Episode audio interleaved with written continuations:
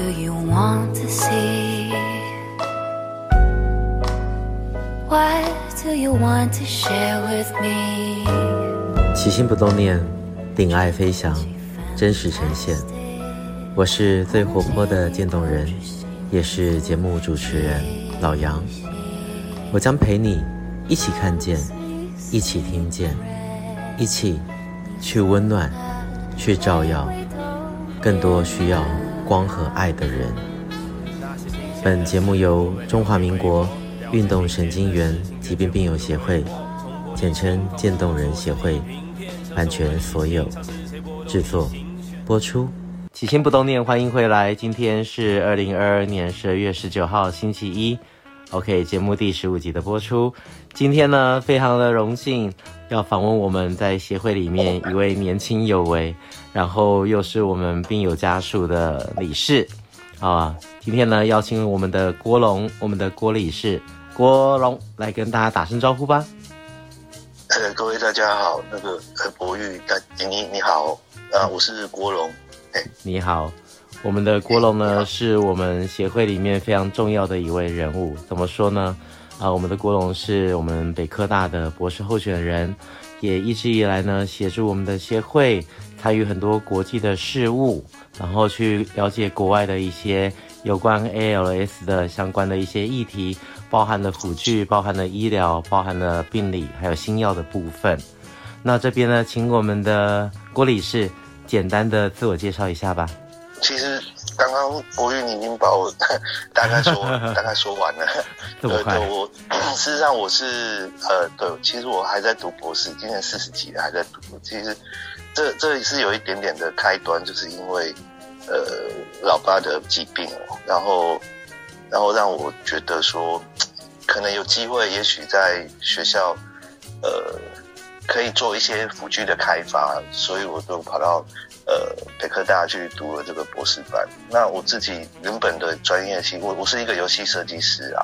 哦、wow. 那对，就是其实在之前我是在服务一些，其实有一些游戏可能你们在玩的某一些游戏，也许有我的影子在啊。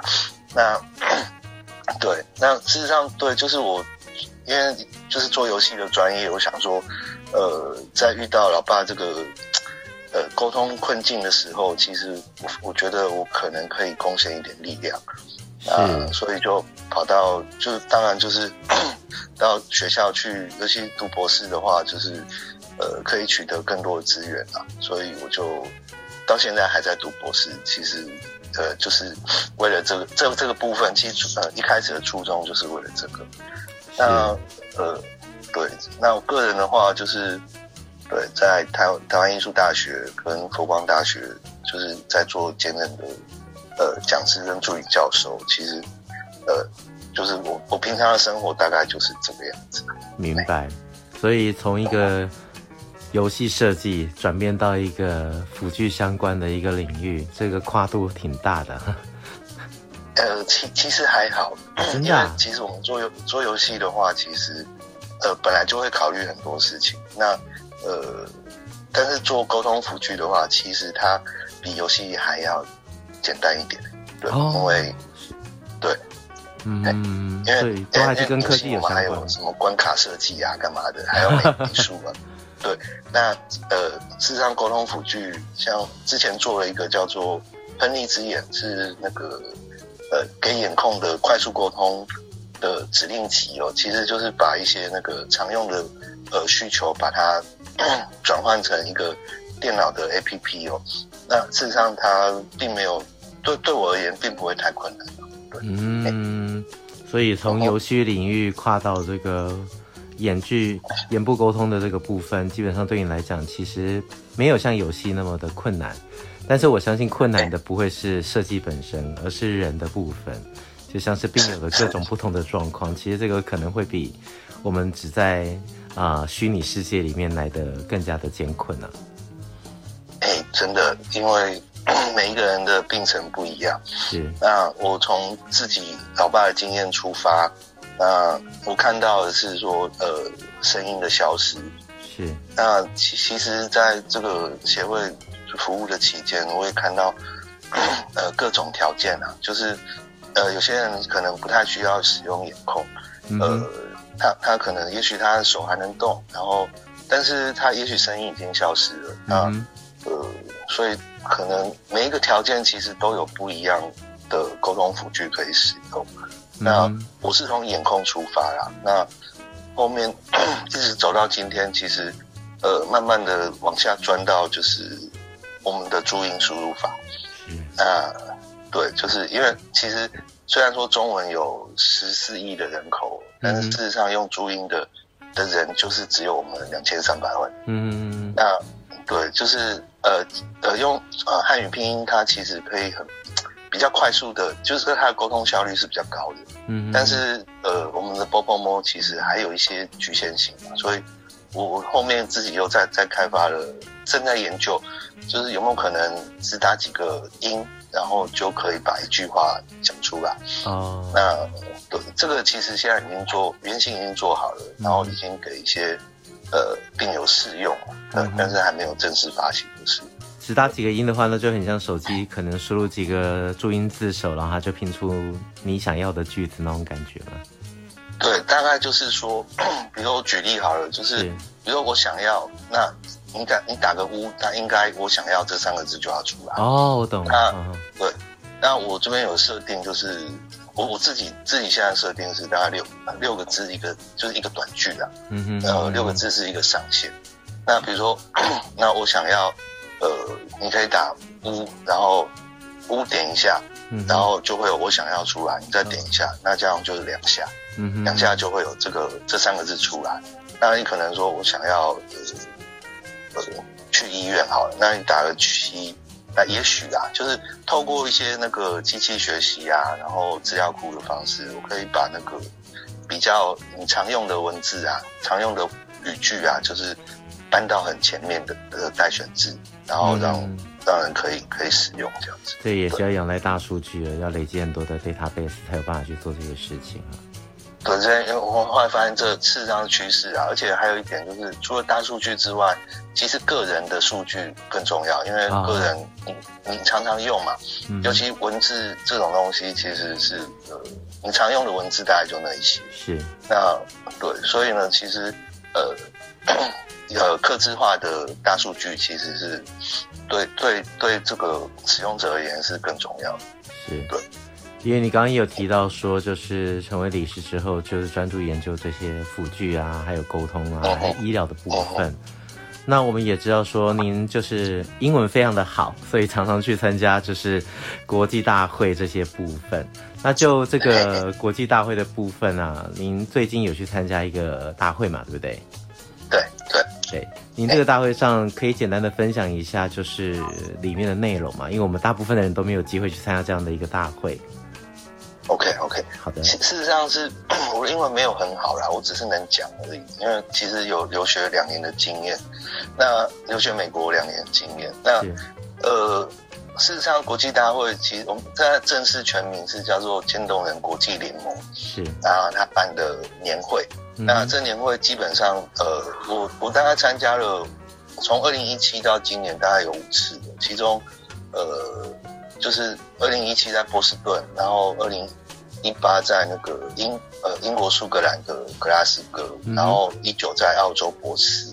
那20年因为疫情中断，然后21年是改在线上举办，那22年是在美国圣地亚哥。那今年这一次其实大会通常是这样，就是主要有3个主要的会议，一个是联盟年会，那第二是专家论坛，那第三还有一个国际研讨会。那这国际研讨会比较偏医学的。那这一次的大会其实国际研讨会它分开了，分到那个就是有被隔开啦，就是说，所以我们今年的话，主要是联盟会议跟这个专家论坛，那有为期1周的时间。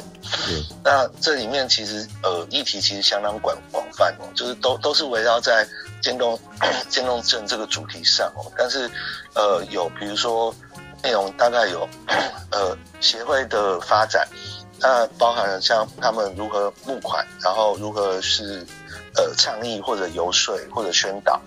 那第二是关于病友的照顾跟生活品质。那这里面其实议题非常多，就是照顾技巧啊，然后决策的决定啊，然后或者是临终安宁这方面的议题，然后甚至他还有，其实老外他们对性这件事情是比较不避讳的，所以他们也会讲，对，渐冻人可以有性生活，那但是应该要小心的执行，事实上是可以的，对。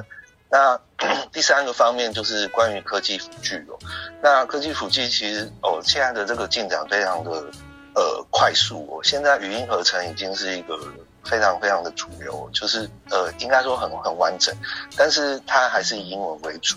那我们台湾其实当然也有我们台湾江教授做的这个语音合成系统，其实也跟他们不相上下。是。那然后还有一些像是还要发展一些比较特别，像也有人做到眼控轮椅，用眼睛来控制，对，眼控的电动轮椅。对，那第四方面就是像医疗新知啊，那有一些是药品的部分呢，就是新药上市或者说正在新药上市或者说实验中药物它到第几期了，那还有一些像基因的讨论。那再来就是第五个是专业，就是相关的治疗师哦，他们也会分享他们的经验。事实上，治疗师的经验相当重要，因为他们是真的是在服务病友的，而且他们累积到的经验，其实他们服务非常多病友，所以他们对病程的了解其实是最完整的。是，然后那最后就是有一些其他的研究报告。那我个人比较印象深刻的，其实就是第一个就是我看到的是他们像美国、英国、加拿大，他们都跟政府取得了非常非常多的研究资金了。那尤其美国，他说到就是他们引用了一些研究报告，说哈佛研究报告说，美国军人得到ALS 是一般人的2倍哦，然后对这么高，这个对2倍，可是还有更高的，那个更高的是那个美式足球球员，他们得到 ALS 的机会是一般人的4到6倍，对。哦对，那这个美式足球这个部分，其实有部电影叫《正当效应》，我有史密斯演的。哦，我看过。它里面其实讲了一个医生，它里面在讲说脑部的病变。那对它其实真的，这是真人真事嘛？那事实上研究报告也说明了，它真的是4到6倍。哇！那总之呢，美国的 ALS 协会哦，他们就找了美军当做代表，然后就是。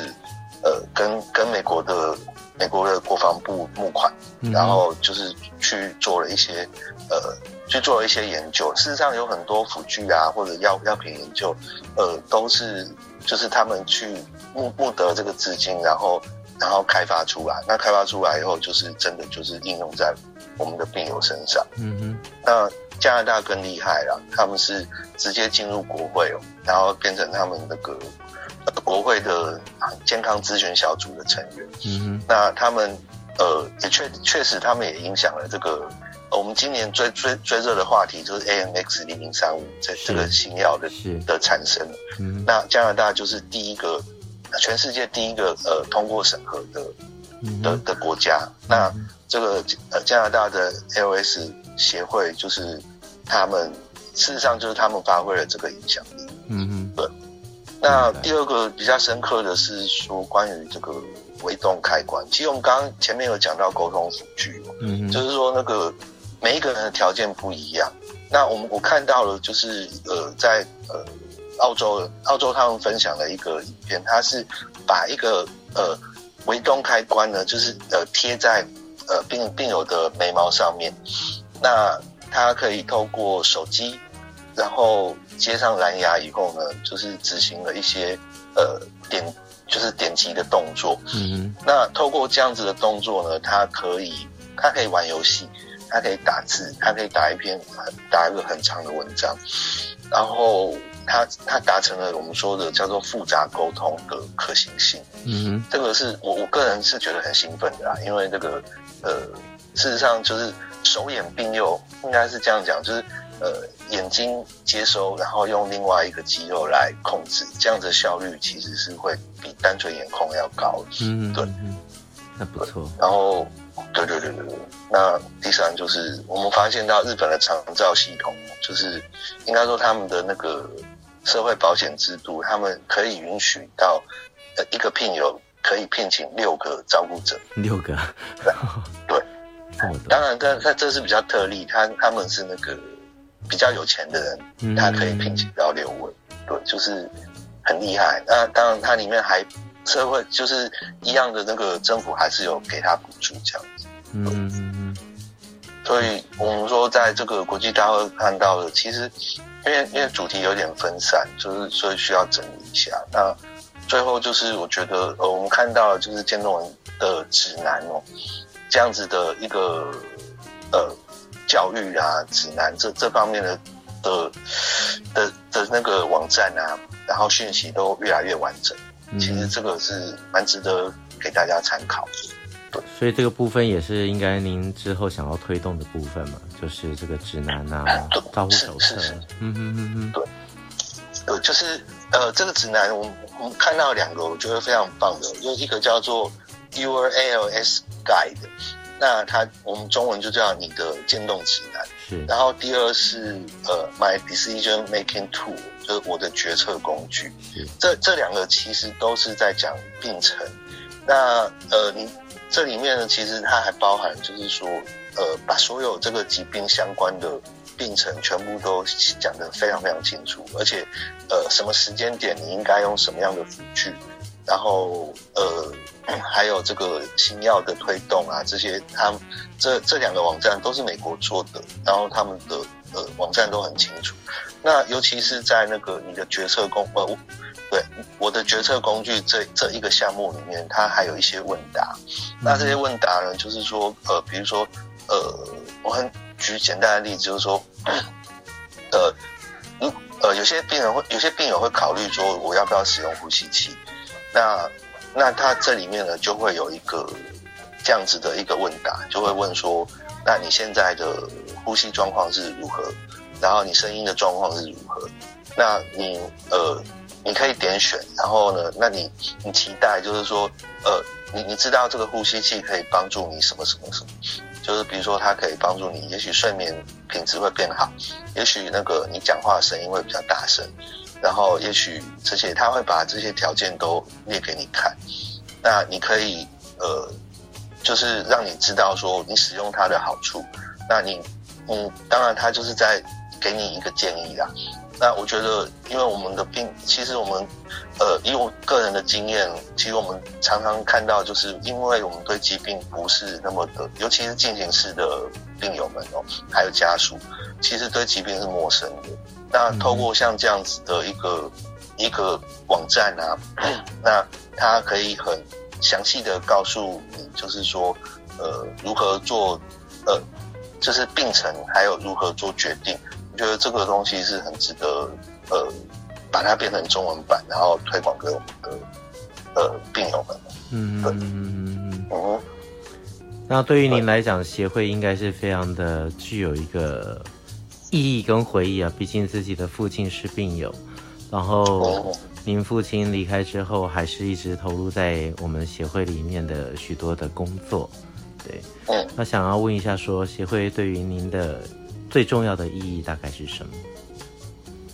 我觉得是这样子哦，其实真的我们在就是在确诊后，然后非常无助的时候，就是先问了医师，那医生说就是可以找渐冻人协会，那我们就加入了这个协会。那事实上协会真的我们真的得到协会一些帮助吧，那尤其是知识上的帮助，真的是蛮多的。而且他给我们在参与，尤其是像那时候是参与适应团体，那我们会讨论到一些比较严肃的议题，就是关于这个，其实也是关于临终的部分。是。那总之呢，我们知道说，就是在这个协会的帮助里面，其实我们大概确认到了，就是我老爸他的意愿，然后呢，还有就是我们要还有一个就是最重要的时间点是什么时候，就是什么时候是那个重要的时刻，就是要决定一个重要时刻。嗯，那我觉得事实上关于这些知识的协助，对我而言，其实帮助对我们家，我们的事实上就是我们得到的这个帮助，其实还真不少。嗯哼，那所以呢，其实，在老爸过世以后，就是那回馈也是理所当然的啦。就尤其像我们这种罕病主治人本来就比较少，那资源也相对不是那么多，那可以其实可以贡献一点自己的力量，我觉得这我想也是一种使命吧。嗯，因为我老爸是牧师，我们常讲这种使命啊，对。那传递一些自己的知识给这些我们的病友或者家属，其实我觉得这个对我而言是一种回馈的使命，对。嗯嗯，对啊。那另一方面就是有一天，因为老爸是渐冻人，所以我可能也是一个未来式啊，对。可能啊，可能对，就是有可能性的，有可能性，对。对，我自己也会担心，所以其实我也不断的就是透过协会在学习，就是关于这个疾病的一切。那如果有一天我也是的话，那至少我可能可以用我现在的力量做一些准备啊，对。那不但为病友做准备，也可能是为我自己做准备啊。对。今天的节目真的非常的精彩，我们听到我们的郭龙郭理事分享了这么多啊，有关自己还有协会甚至国际大会的一些非常重要的资讯，还有一些心路历程。那今天呢，虽然节目超时了，但是我觉得这个大家应该听得非常过瘾啊。那我们利用最后的几分钟，我们请我们的郭龙郭理事来做最后的一个分享。哦，好，那我其实这样说，我其实以前是说这个疾病是没有那个治愈的可能哦，但是事实上，透过这几年的研究，然后跟其他这些专家的沟通，我们发现到，疫苗也许是在可见的未来有可能会出现。那对，就是透过 mRNA 技术，就我们之前打的这个新冠疫苗，就是这个疫苗其实它是重点是在基因改造，所以也就是说，它可以针对某一些特别的基因，然后去做那个去做一些调整。那也许它现在已经有这个技术了，但是还在老鼠身上。那也许有一天它可能真的会做出来。对，那当然我不是医疗专业啦，所以我只能讲一个大概。第二的话，我是想说，其实我想还是真的要呼吁一下我们的病友跟家属，就是你一定要了解这个声音丧失的严重性。那个尤其在初发病的病友，真的建议就是一定要去保存你的声音。对，那个我们合作的这个台北大学江教授，他这边其实他的团队其实非常的强大。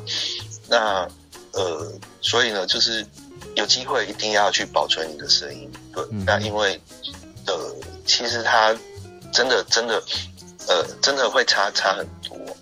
那最后就是说，其实这个疾病是全世界的，所以我本来以为这个是台湾是世界的孤儿，但是我们后来发现，其实全世界都在为这个疾病在奋斗。那我们也互相的交流。那所以呢，其实我们也学习国外的经验，其实我们也会分享我们的经验给国外哦。那其实我们协会事实上在照顾病友的服务，并没有落后其他国家太多，而且如果真的跟世界相比的话，我们还是前段班的。是。那所以呢，我其实也是想要呼吁病友跟家属们，就是要跟协会保持密切而且畅通的沟通管道，因为毕竟社工们他们其实也很专业，然后他们的经验也许可能会比进行式的朋友多一些，他们可能会比较容易告诉你那个将来有可能发生的事情。那然后而且他们的事实上他们谈论他们接触到的这个话题也比较广泛，所以他们也有经验可以跟你分享。所以我觉得就是尤其是针对病友与家属们哦，就是进行式的就是希望就是多参加协会的活动，那跟社工保持密切的沟通哦，那他会直接影响到病友的生活品质哦这件事情。对，那这是我大概想要说的。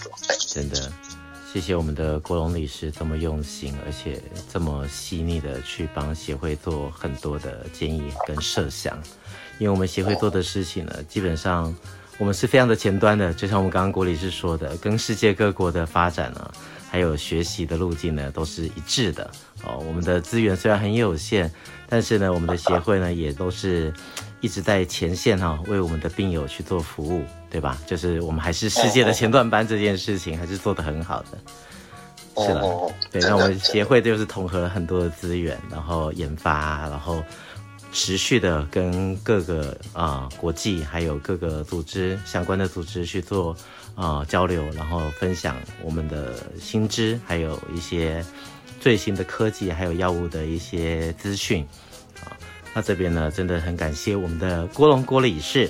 那希望呢，谢谢，下次还有机会我们一样再做一个不同的议题，再做线上的分享。然后呢，也希望我们的郭理事能够持续的继续为我们的协会来做我们的更多的努力。谢谢我们的郭龙郭理事，谢谢您。谢谢博宇，谢谢。希望你喜欢本集节目的所有分享。